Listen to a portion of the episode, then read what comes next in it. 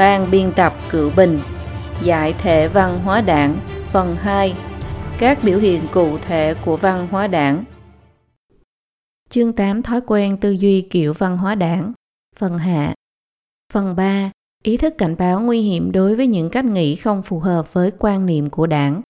Những lời này sau này quyết không thể nói, đặc biệt là không thể nói ra ngoài. Những cách nghĩ này phản động, rất nguy hiểm, ngay cả nghĩ cũng không được nghĩ. Chú ý không được nói những chủ đề nguy hiểm này, không có lợi cho bạn đâu. Chúng ta đổi chủ đề được không? Bạn biết đấy, nói về vấn đề này rất nguy hiểm. Đây là một số phản ứng mà chúng ta thường hay gặp phải. Đối với những cách nghĩ không phù hợp với quan niệm của đảng, mọi người đều có sự nhạy cảm cao độ, đó là vùng cấm nguy hiểm. Mục 1. Ý thức cảnh báo nguy hiểm có mặt ở khắp mọi nơi. Vào thời kỳ đầu mở cửa, một nhà sử học Đài Loan nhận lời mời tới tham dự buổi giao lưu học thuật tại Đại Lục. Đứng trước mặt những nhà sử học Đại Lục, ông thẳng thắn chỉ ra việc đảng Cộng sản xuyên tạc lịch sử, đặc biệt là về lịch sử kháng Nhật của quốc dân đảng. Người chủ trì hội nghị lúc đó cũng là một nhà sử học nổi tiếng, sau khi nghe thấy đã mau chóng nói, ông dám nói nhưng tôi không dám nghe. Lại có một học giả đại lục lần đầu tiên tại hải ngoại nhìn thấy đoàn diễu hành Pháp Luân Công mấy nghìn người.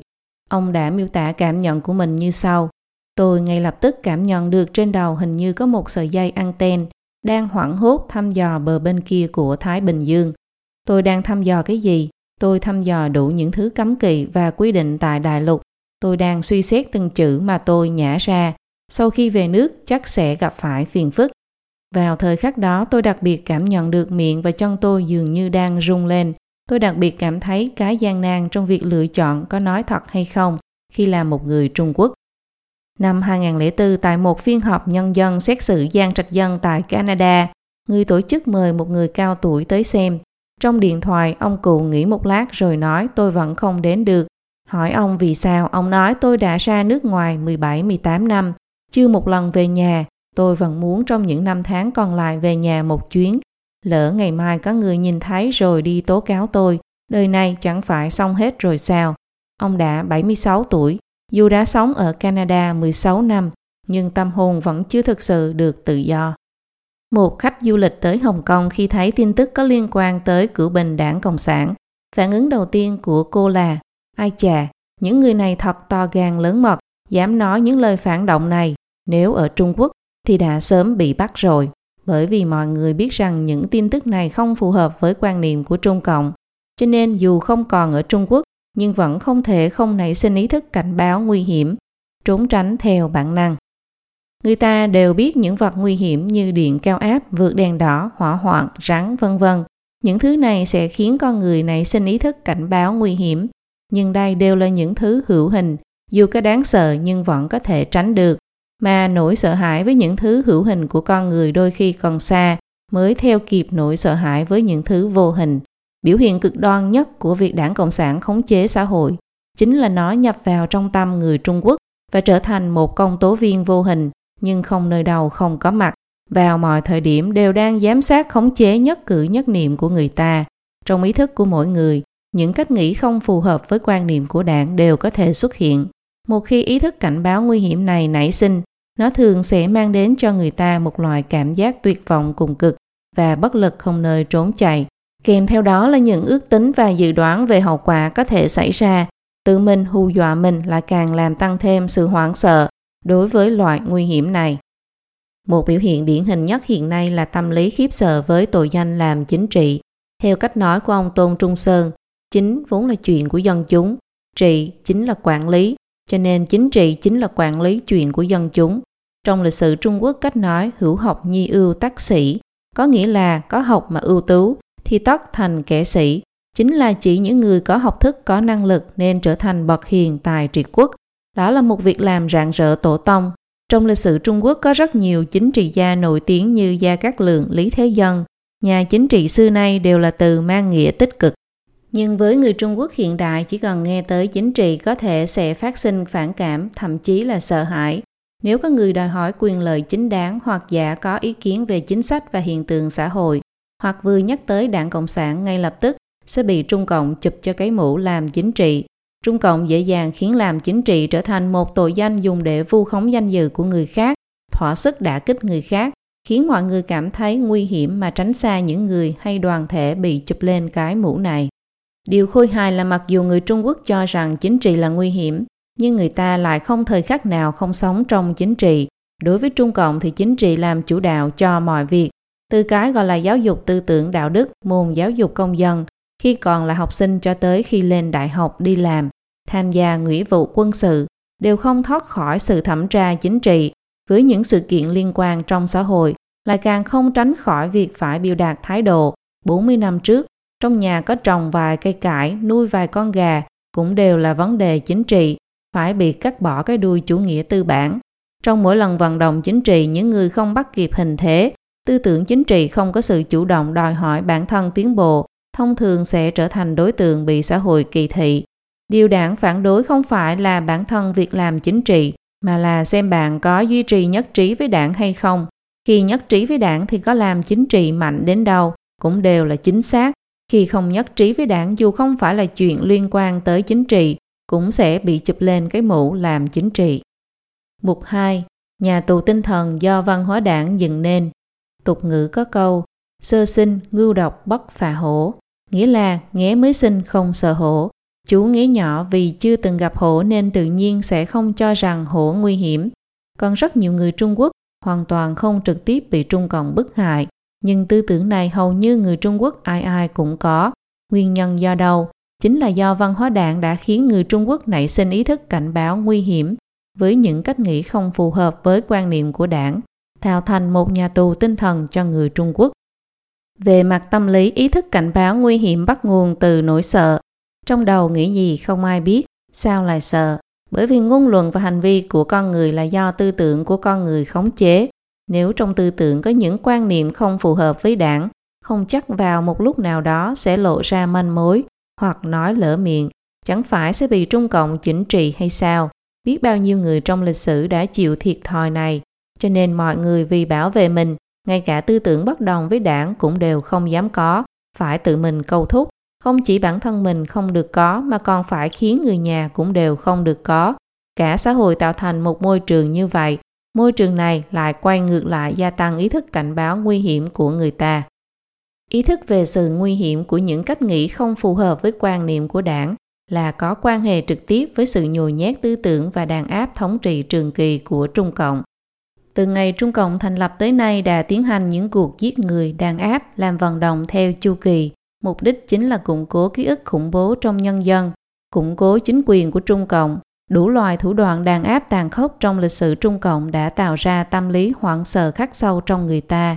Trung Cộng khống chế mọi tài nguyên, nắm quyền sinh quyền sát, thủ đoạn bức hại của nó không có điểm dừng, cũng không có phạm vi mà người ta có thể dự báo, đặc biệt là những người có ý kiến bất đồng với đảng, sẽ gặp phải tầng tầng đàn áp và bức hại từ nhỏ tới lớn, từ kinh tế, danh dự, tâm hồn, thể xác cho tới sinh mệnh.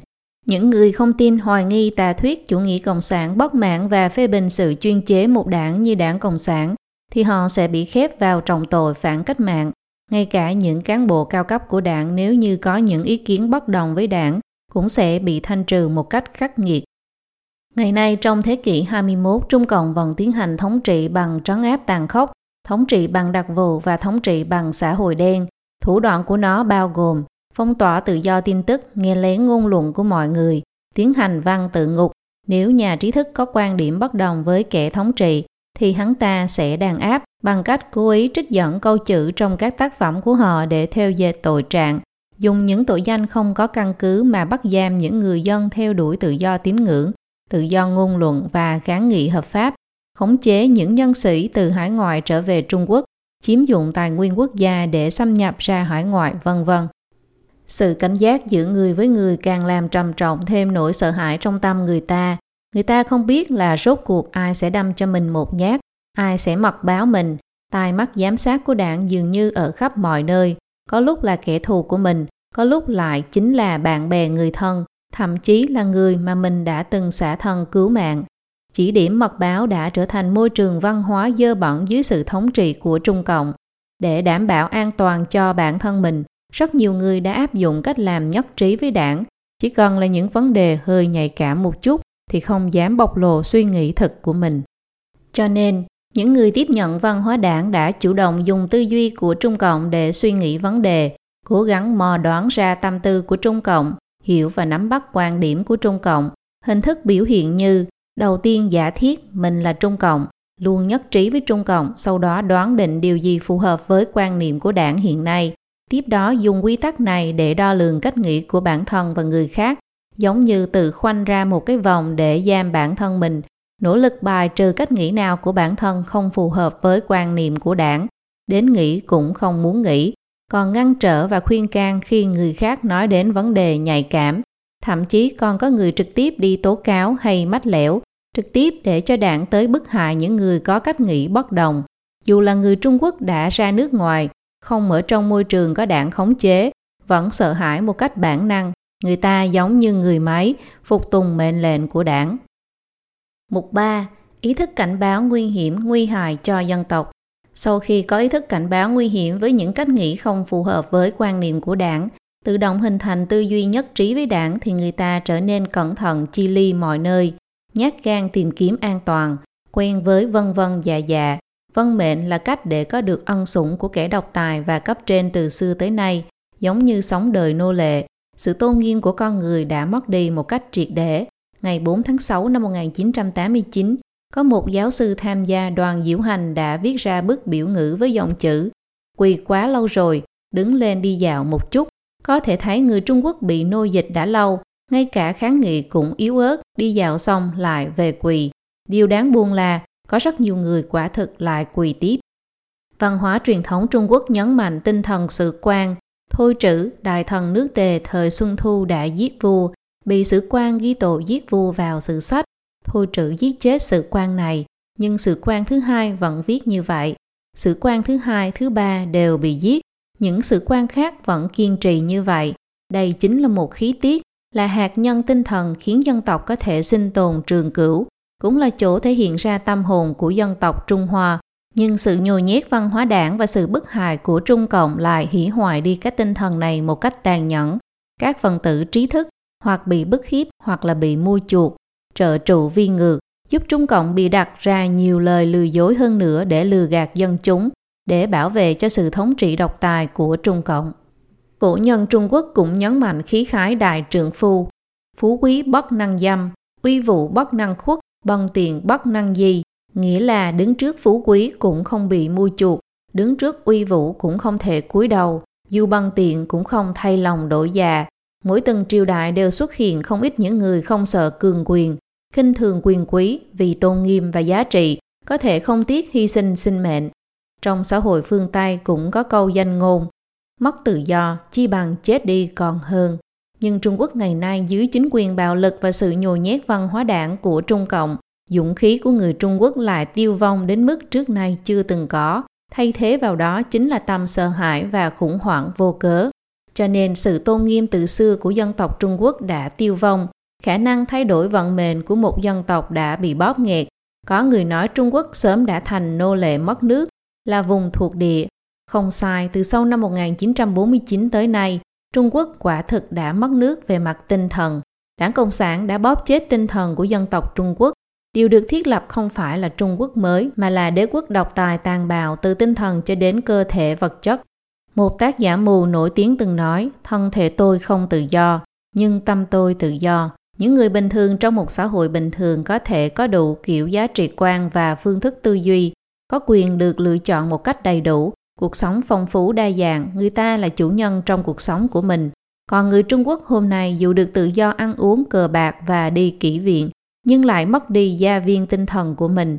Ý thức cảnh báo nguy hiểm khiến người Trung Quốc nhốt mình trong nhà tù tư tưởng, nhất loạt không tiếp thu những điều không phù hợp với quan niệm của đảng, thậm chí còn sợ hãi trốn tránh. Người Trung Quốc sinh sống trong thể hệ hà khắc như vậy, rất khó có thể suy ngẫm ngoài thể hệ tư duy mà đảng cấp cho, trong nhà tù tinh thần của mình chỉ có thể có những thứ phù hợp với văn hóa đảng và quan niệm của Trung Cộng. Cách nhìn thế giới của bản thân cũng chỉ có một chút đó trong cái khung của mình mà thôi.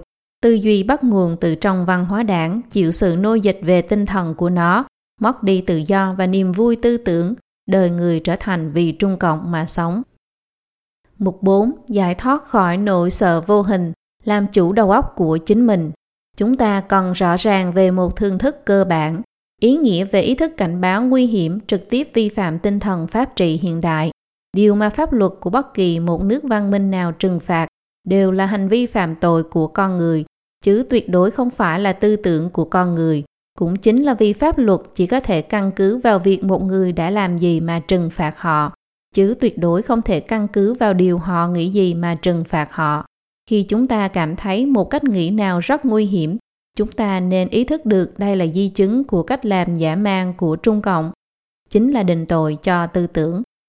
Cách tư duy văn hóa đảng ý thức cảnh báo nguy hiểm với những cách nghĩ không phù hợp với quan niệm của đảng đã thành thói quen này. Cái ý thức cảnh báo nguy hiểm này là vô căn cứ và không hề lý tính. Đại não của con người là do mình chi phối, nghĩ gì do mình quyết định khi một người có tư tưởng độc lập của mình thì đảng Cộng sản cũng chẳng thể làm gì người đó. Nói về ý đồ chủ quan của nó, đảng Cộng sản quả thực muốn khống chế tất cả tư tưởng của con người. Nhưng dù vào thời kỳ điên cuồng nhất của tà linh Cộng sản, mục tiêu này cũng không thể được thực hiện một cách hoàn toàn. Ngày nay, đảng Cộng sản mong muốn tiến hành kiểm soát tư tưởng của nhân dân mãnh liệt hơn bao giờ hết, nhưng khả năng khống chế của nó lại yếu ớt hơn bao giờ hết. Người Trung Quốc phải bước ra khỏi nỗi sợ hãi vô hình do Trung Cộng tạo ra đó cũng nhất định có thể bước ra khỏi nỗi sợ hãi vô hình đó, thoát khỏi tâm lý sợ hãi phi lý tính đối với đảng Cộng sản, đã đến lúc phải làm điều này.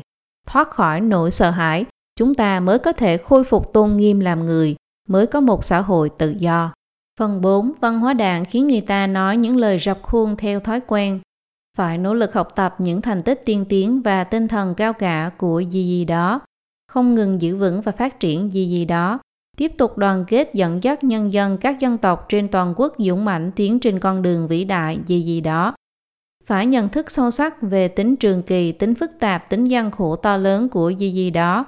Coi công tác gì gì đó là nhiệm vụ chiến lược quan trọng, vĩnh viễn giữ vững, nắm thật chắc, một khắc cũng không được buông lời.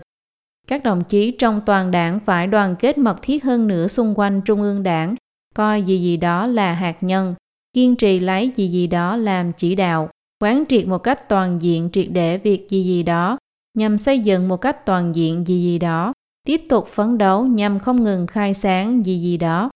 Đây là những đoàn trích trong báo cáo ở đại hội nào đó của Trung Cộng. Những lời rập khuôn rộng tuếch, khuôn sáo thành văn như vậy của đảng tràn ngập trong những buổi họp lớn nhỏ trên TV, đài phát thanh, tạp chí, báo chí, những lời rập khuôn của đảng là hệ thống ngôn từ điển hình của các quan chức Trung Cộng, nhưng chúng không chỉ giới hạn ở các quan chức mà đồng thời còn lan rộng vào trong dân chúng. Từ giới quan chức cho tới dân chúng, nói lời rập khuôn của đảng đã trở thành một phương thức tư duy theo thói quen. Điều cần chỉ ra là Mao Trạch Đông, lãnh đạo Trung Cộng từng viết một bài phản đối lời rập khuôn của đảng, nhưng dụng ý chân thực của y hoàn toàn không phải là phản đối những lời rập khuôn của đảng, mà là mượn đó làm cớ dùng những lời mơ mơ hồ hồ như mở miệng là nói Hy Lạp nhằm ám chỉ và đã kích phái quốc tế cộng sản trong nội bộ đảng, còn lưu giữ bối cảnh của Nga, chủ yếu là nhằm vào Vương Minh, người bị y cho là kẻ gây chướng ngại lớn nhất cho y trong cuộc tranh giành quyền lãnh đạo tối cao trong đảng. Nói cách khác, Mao không phải vì muốn phản đối những lời rập khuôn của đảng, mà là muốn dùng những lời rập khuôn của đảng theo phương thức của Mao, thay thế cho những lời rập khuôn của đảng theo các phương thức khác Điều này đã giải thích vì sao trong đại cách mạng văn hóa, sau khi nhân dân toàn quốc rộ lên việc đọc Lão Tam Thiên, rộ lên việc đọc Mao Ngữ Lục, rộ lên việc lan truyền Tiểu Hồng Thư, cuốn sách nhỏ màu đỏ, Mao không bao giờ nhắc đến việc phản đối những lời rập khuôn của đảng nữa. Mục 1. Bộc lộ những lời rập khuôn của đảng theo thói quen trong mọi thời điểm. Mỗi lần họp đại hội gì đó nhất định cần phải biểu đạt thái độ chính trị, nói gì cũng không thoát khỏi những lời lộng ngôn xáo rỗng kiểu như không tách rời hạt nhân kiên cường của đảng, không tách rời chủ nghĩa gì đó, tư tưởng gì đó, lý luận gì đó, quan điểm gì đó, hoặc giả lịch sử chứng minh điều gì điều gì chính xác. Còn có những lời đau to búa lớn như phải giữ vững sự lãnh đạo của ai đó, dùng tư tưởng gì chỉ đạo, dùng cái gì đó để vũ trang quần chúng, tiến theo con đường đặc sắc nào đó, hoặc là đoàn kết mật thiết xung quanh những người nào đó dương cao lá cờ gì đó, cống hiến hơn nữa cho sự nghiệp gì đó. Mỗi lần gặp phải lãnh đạo phát biểu liên ninh nọt nói nào là phát biểu quan trọng để làm nổi bật địa vị của người phát ngôn, nâng cao nội dung diễn thuyết, nói một loạt những lời hay ý đẹp như thuyết minh một cách sâu sắc cái gì đó, tạo thành ảnh hưởng trọng đại nào đó, có ý nghĩa trọng đại nào đó, vân vân. Đại diện cấp trên phát ngôn thì nhất định phải nói tới Trung ương đảng vô cùng quan tâm, vô cùng coi trọng. Quan chức qua đời, những lời điếu văn điển hình chính là Suốt một đời của đồng chí nào đó là một đời cách mạng, một đời chiến đấu đã cống hiến một cách vĩ đại cho sự nghiệp gì gì đó. Quan chức xuất hiện vấn đề gì đó, nhất định là do xa rời khỏi lý luận gì gì đó, không lĩnh hội tinh thần gì gì đó của đảng, thể hiện quyết tâm rằng nhất định sẽ làm tốt hơn nữa. Được biểu dương nhất định sẽ biểu thị sự cảm kích do đảng bồi dưỡng, không thể tách rời sự quan tâm và chăm lo của tổ chức cuối cùng phải cống hiến nhiều hơn nữa cho sự nghiệp gì gì đó. Trong xã hội hoặc trong đảng xuất hiện vấn đề gì đó, nhất định sẽ thêm vào những từ như một số rất ít trường hợp cá biệt, một nhóm phần tử gì đó. Với cách nhìn về xu thế quốc tế toàn là chúng ta nên chú ý đến thế lực gì đó nào đó của phương Tây. Còn có một bộ những lời rập khuôn như phải dùng cái gì đó chỉ đạo, lấy cái gì đó làm cơ sở, lấy cái gì đó làm động lực, chứng minh điều gì đó, lấy gì đó làm mục tiêu, lấy gì đó làm trung tâm. Những bài phát biểu của lãnh đạo hầu như bài nào cũng như vậy, dùng những lời đầy khách sáo nhằm biểu thị sự khắc sâu và toàn diện. Còn phải theo sát khẩu hiệu tuyên truyền chính trị, mở miệng nào là tam giảng, ba chú trọng, học tập chính trị, chính khí, tam đại biểu, trị quốc bằng pháp luật, dùng đức trị quốc, kinh tế thị trường chủ nghĩa xã hội, giai đoạn đầu của chủ nghĩa xã hội, nghèo khó không phải là chủ nghĩa xã hội, ổn định áp đảo tất cả, chiến lược phát triển ba bước, hướng tới hiện đại hóa, hướng tới thế giới, hướng tới tương lai. Chủ nghĩa xã hội mang màu sắc Trung Quốc, một nước, hai chế độ, kiên trì cải cách mở cửa, kiên trì bốn nguyên tắc cơ bản, tiến bước cùng thời đại, xã hội hài hòa, vân vân. Có người đã từng tổng kết sáu thoại đại toàn, đại toàn thư về những lời sáo rỗng, như họp thì không lần nào không long trọng, bế mạc không lần nào không thắng lợi, buổi nói chuyện thì không gì không quan trọng, nghị quyết không cái nào không thông qua, vỗ tay không lần nào không nhiệt liệt, lãnh đạo không ai không coi trọng, đi thăm thì không ai không thân thiết, tiến triển không cái nào không thuận lợi, kết thúc không việc nào không viên mãn, thành tựu không cái nào không to lớn, công tác không cái nào không thiết thực, hiệu suất không cái nào không rõ nét, lòng người không ai không phấn chấn, các nhóm cán bộ không nhóm nào không đoàn kết, quân chúng không ai không bằng lòng, đều là những lời rọc khuôn điển hình. Đoàn kết khi viết văn khó tránh khỏi việc xuất hiện câu Chúng tôi tin rằng với sự nỗ lực của gì gì đó, gì gì đó nhất định sẽ. Trong văn nghệ giải trí trong đời sống thường ngày cũng tràn ngập những lời rập khuôn như vậy. Trong vở kinh kịch nổi tiếng Tứ Lan Thám Mậu, Tứ Lan Thăm Mè trên đĩa CD Tứ Lan Thám Mậu trình diễn những vở kịch kinh điển chúc mừng Viện Kinh kịch Trung Quốc tròn 50 năm, ghi một đoạn ấn tượng như sau. Nửa thế kỷ nay, Viện Kinh kịch Trung Quốc dưới phương châm chỉ đạo nghệ thuật của đảng đã sáng tác và trình diễn một loạt những vở kinh kịch hiện đại và truyền thống xuất sắc được nhân dân đón nhận nồng nhiệt, thành tựu một loạt nhân tài nghệ thuật, là một đoàn thể biểu diễn nghệ thuật cấp quốc gia.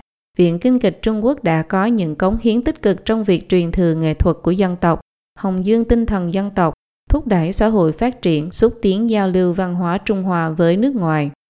Sáng tác Tứ Lan Thám Mẫu là việc của vài trăm năm trước, được hát trên sân khấu kinh kịch gần 200 năm không ngừng nghỉ.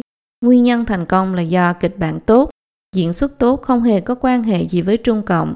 Ngược lại, kinh kịch còn bị Trung Cộng phá hoại thảm hại. Các diễn viên Mã Liên Lương, Hề Khiếu Bá, Chu Tính Phương trong bộ tứ nổi tiếng nhất về vai Lão Sinh, Tần Huệ Sinh, Thường Tiểu Vân trong bộ tứ diễn viên nữ nổi tiếng, Võ Sinh nổi tiếng Cái Khiếu Thiên đều bị bức hại Do đó đoạn giới thiệu đó thực chất chính là sự bán bộ kinh điển kinh kịch truyền thống, đằng sau đó phản ánh tư duy nịnh bờ chính quyền mà nói lời rập khuôn của đảng. Món ăn triều châu đã có trong lịch sử mấy nghìn năm của Trung Quốc, nhưng trong lời mở đầu của công thức nấu ăn trong món ăn triều châu chính tông của Trung Quốc có một đoạn như sau. Sau khi Tân Trung Quốc được thành lập ẩm thực triều châu lại có một bước phát triển mới, đặc biệt là gần 10 năm qua, Làn gió xuân cải cách mở cửa đã mang đến bước nhảy vọt về kinh tế của khu Triều Sáng. Ngày nay món ăn Triều Châu đã tiến nhập vào một thời kỳ phát triển đỉnh cao. Đã là ẩm thực chính tông, thì đương nhiên thương hiệu khẩu vị đó càng lâu đời càng tốt, càng truyền thống càng tốt. Không biết vì sao làn gió xuân cải cách có thể thổi vào trong nồi, khiến món ăn triều châu tiến nhập vào thời kỳ phát triển đỉnh cao. Điều này phản ánh một lối tư duy nói lời rập khuôn của đảng theo thói quen. Có thể nói, ai cũng biết những lời rập khuôn của đảng không tốt, ai cũng đều thấy lời rập khuôn của đảng khiến người khác muốn buồn nôn. Nhưng vì sao mọi người lại hay nói lời rập khuôn của đảng với tần suất cao như vậy? Thậm chí rất nhiều người còn không cho là chuyện đáng xấu hổ, ngược lại cho đó là vinh quang, cảm thấy hợp thời. Vậy rốt cuộc đằng sau đó phản ánh tâm thái nào? Mục 2. Tâm thái đằng sau những lời rập khuôn của đảng. Đằng sau những lời rập khuôn của đảng ẩn chứa một loại tâm lý sợ hãi. Mọi người hình thành lối tư duy nói lời rập khuôn của đảng. Một người mọi lúc, mọi nơi thuận miệng mà nói lời rập khuôn của đảng về một ý nghĩa nào đó chính là đang nói với chính quyền rằng anh ấy phục tùng trật tự độc tài đó, không hề có bất kỳ ý đồ phản kháng nào. Dưới sự chuyên chế của Trung Cộng, người ta không biết tư tưởng độc lập và ngôn luận tự do của mình khi nào sẽ mang tới những hậu quả không tốt cho mình, thậm chí là mang tới hòa sát thân. Cho nên lặp lại lời của đảng chính là một biện pháp phòng hộ tốt nhất. Ngoài những từ đảng đã dùng, mọi người không dám dùng tùy tiện. Còn nếu đảng nói ra lời nào đó thì phải theo sát xu thế, như vậy mới có cảm giác an toàn. Khi mọi người nói những lời rập khuôn của đảng thì ít nhất về chính trị là chính xác. Không chỉ là người khác không thể tìm lỗi mà còn có thể đứng trên điểm cao mà công kích người khác. Tâm lý sợ hãi này là nguyên nhân trực tiếp khiến mọi người nuôi dưỡng tư duy quen nói lời rập khuôn của đảng.